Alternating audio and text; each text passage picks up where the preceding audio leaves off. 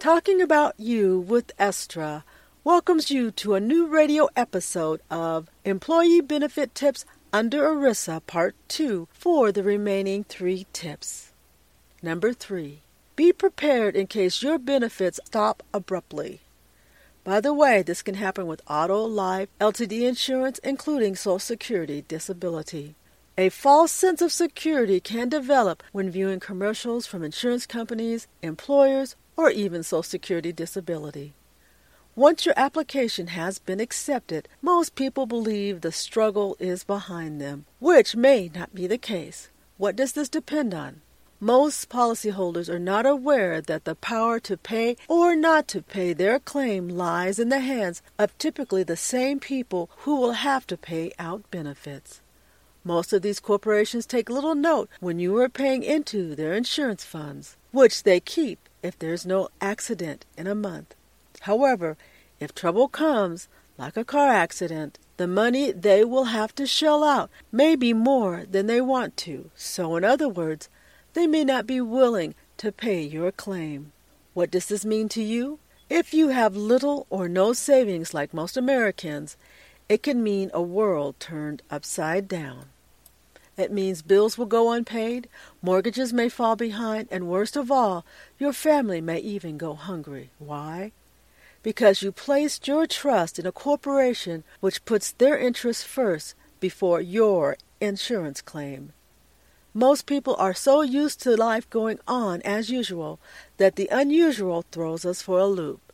And when most of us are off balance, it's difficult to put our best foot forward and be our best advocate because the problems faced are larger than what we're used to handling on a regular basis. Add the fear of serious losses, and clear thinking goes by the wayside, leaving you in the hands of companies that may have learned how to prey on their victims for generations. Learning how to protect your interests means first evaluating are you placing your money in the right hands? Should Main Street really be trusting Wall Street with their futures, especially during the time of a crisis? And would you be better off gradually saving for a rainy day so at least what you have is available to you in case a car injury or sickness occurs? Until patients are once again in control of their health care and insurance decisions, the changes of something going seriously wrong with your claim is something most policyholders cannot afford. Policyholders somehow went to sleep at the wheel. In prior decades, insured, meaning you, were in the driver's seat. Insurance companies realized it was your money that made their investment content. Today, however, the tides have turned and insurance companies concentrate more on their investors than their insured, from what I have personally observed. What about you? How have you been treated by insurance carriers or employers who are also your insurance carriers? More and more articles are coming out showing insurance companies or employers passing off more and more of their costs to employees, Social Security, or anyone else they can get to foot the bill for less cost to them. And frankly, in my opinion, the policyholder is the one who comes up short in most cases. If you've paid the insurance company for services, the agreed upon help should be tendered to the policyholder. If an employer agrees to pay 50% of an employee's salary, why should Social Security pay it for them? If you have a private insurance company that you've been paying premiums to, why should Medicare pay out a portion of their share while they keep the remainder for themselves, which typically still leaves a larger payment portion for policyholders. Somehow, from my perspective, greed has overcome the insurance industry and immediate changes are needed. The question is Does Congress have the courage to do it? Or are pressures from insurance company lobbyists too great to hold Congress accountable? What does this mean? It means citizens have to exert enough pressure to stop unfair insurance practices approved through Congress. Isn't it time to stop and look what your representative has been doing for the last year in Washington, D.C.? If they haven't been working for you, isn't it time to put someone in who will? This will be the only way to stop suffering Too many people injured in car accidents experience because insurance company tactics are too big to fail, bringing disastrous consequences to you, the policyholder, when you're least expecting it. Number four, ERISA laws are under federal jurisdiction. Therefore, state and local laws have less of an impact when fighting for your benefits. Why would Congress write up legislation that null and voids precedents made by states?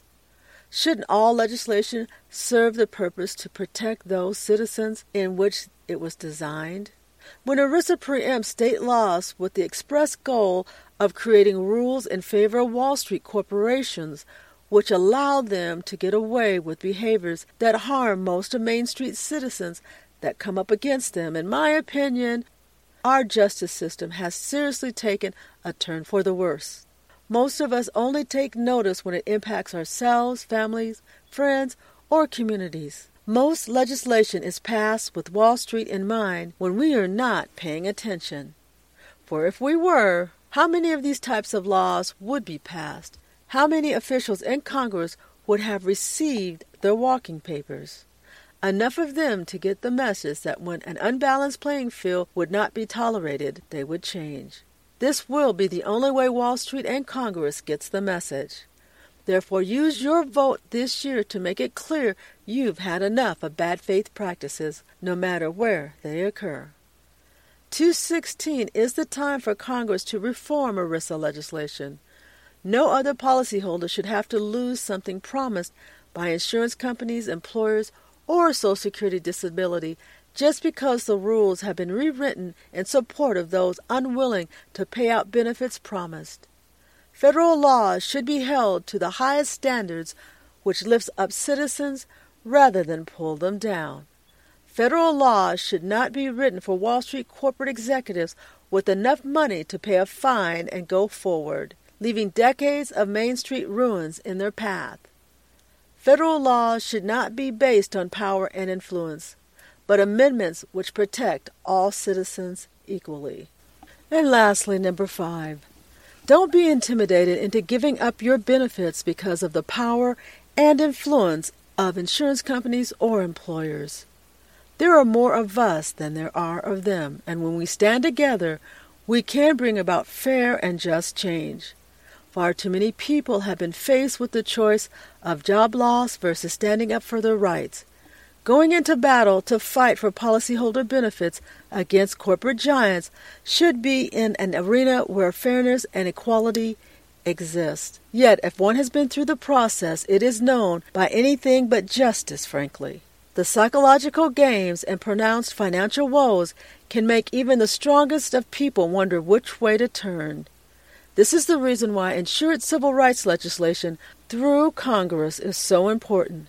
This legislation would put an end to oppressive tactics which degrade the abilities of insurance policyholders to receive those fair and equitable settlements from insurance carriers.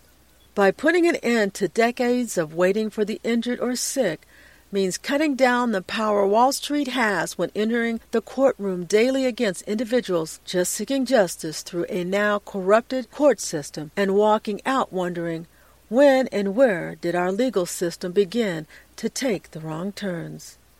I suspect it was when we placed decisions in the hands of Wall Street and expected they would keep us safe. That has and always will be our job, not theirs. They obviously are continuing to take care of themselves, but not America as a whole. Donald Trump uses the saying, to make America whole again. But as president, would he be willing to take the power from those unwilling to share opportunities with us all? He may indeed get that chance. Stay safe, well, and determined. Thank you for listening today.